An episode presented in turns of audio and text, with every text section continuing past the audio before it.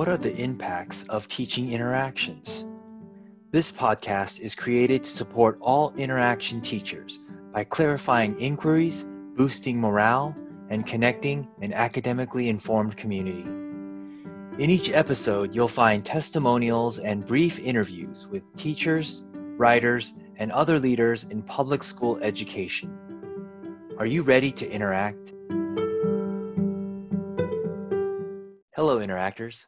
In this episode, you will hear from a writer of the Interactions curriculum and high school science teacher, Kristin Mayer. You are about to listen to Part 8. If you haven't listened to Part 7 yet, please go back to the main page of the podcast and click on Part 7 of Episode 1, and then come back to listen to Part 8. Ready to interact? If you're still listening, it means you are ready for Part 8. I hope you find it encouraging, clarifying, and supportive.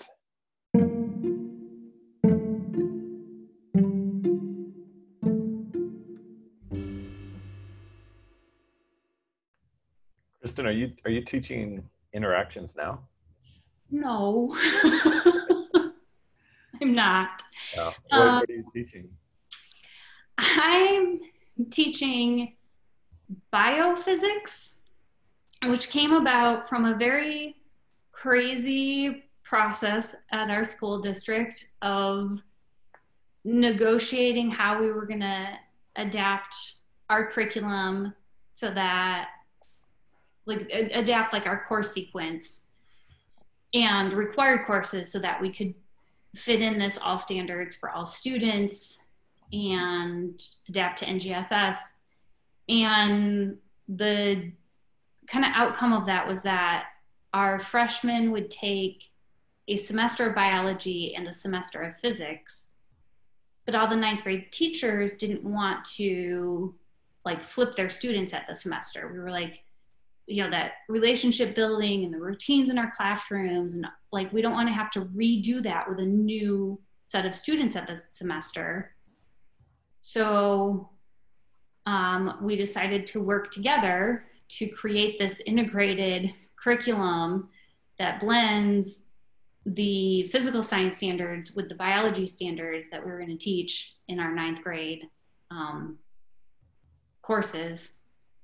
And so we have this really interesting curriculum that I actually am really, really excited about, that blends in, like, looking at how matter and energy interactions help us understand, like, both physical systems and living systems.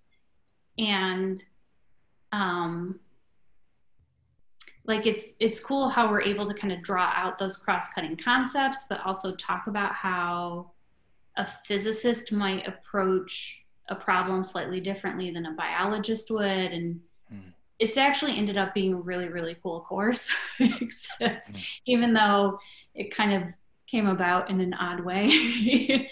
And we definitely do pull in a lot of interaction pieces.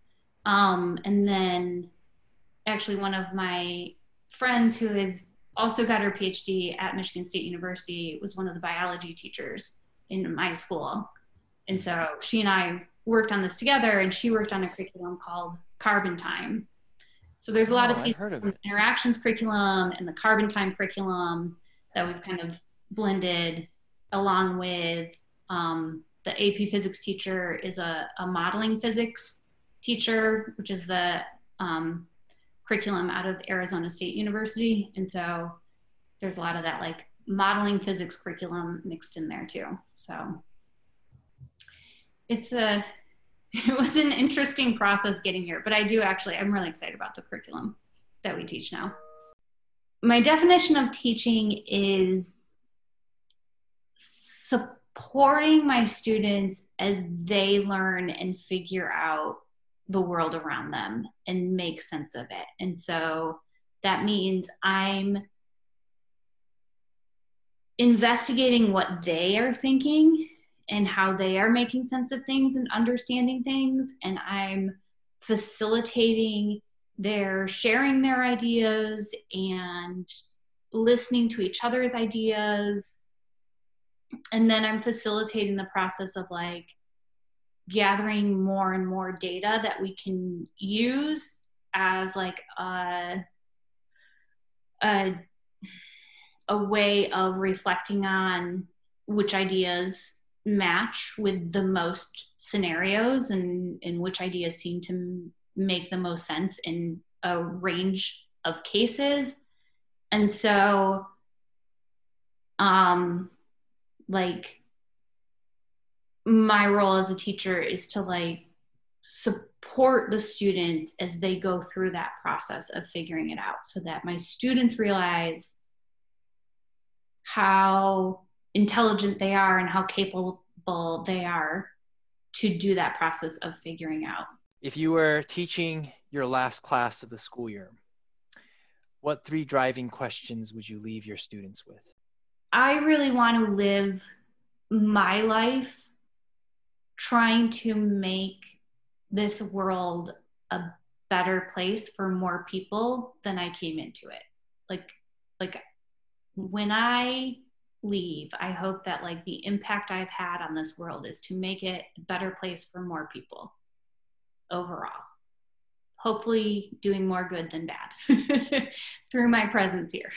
And so I think one driving question I would love for my students to leave my class with is that similar thing of like how can I live my life for making this place better for everyone? Like, how can I do that?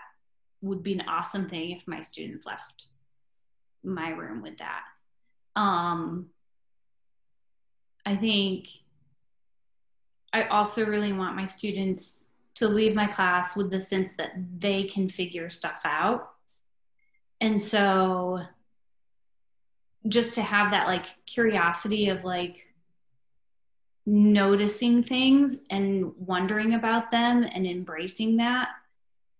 And so like just kind of like an overall sense of like, what else can I figure out? Like, what else can I notice and see and experience and like ponder and wrestle with and figure out? Like I find a lot of joy in like going on hikes or walking to the bus stop or, you know, walking my dog and like noticing new things and being like, oh, that's interesting. I wonder what's happening there. Like that is just really like a fulfilling way to like engage in life for me. And so I would also love for my students to leave with that sense of wonderment and like, what am I going to notice tomorrow? What new things am I going to figure out tomorrow? Like just to have that way of embracing their life would be awesome. And I would love for them to get out of chemistry a sense that they can explain so many things that they observe by like thinking about how atoms and particles interact. So if I could be like, next year, a big question for you will be like, how can I explain this by thinking about these like tiny particles interacting? Like you'll be doing that question all year long. Just replace the this. Like, how can I explain blank with tiny particles interacting? And like, there'll be different things in that blank, but that's what you'll be doing next year. Human beings are curious and we want to understand the world around us, and we make sense of the world around us by noticing patterns and trying to draw relationships and understanding across how like things are connected. Like that's, to me, that's just part of like what human nature is. Mm-hmm. Mm-hmm.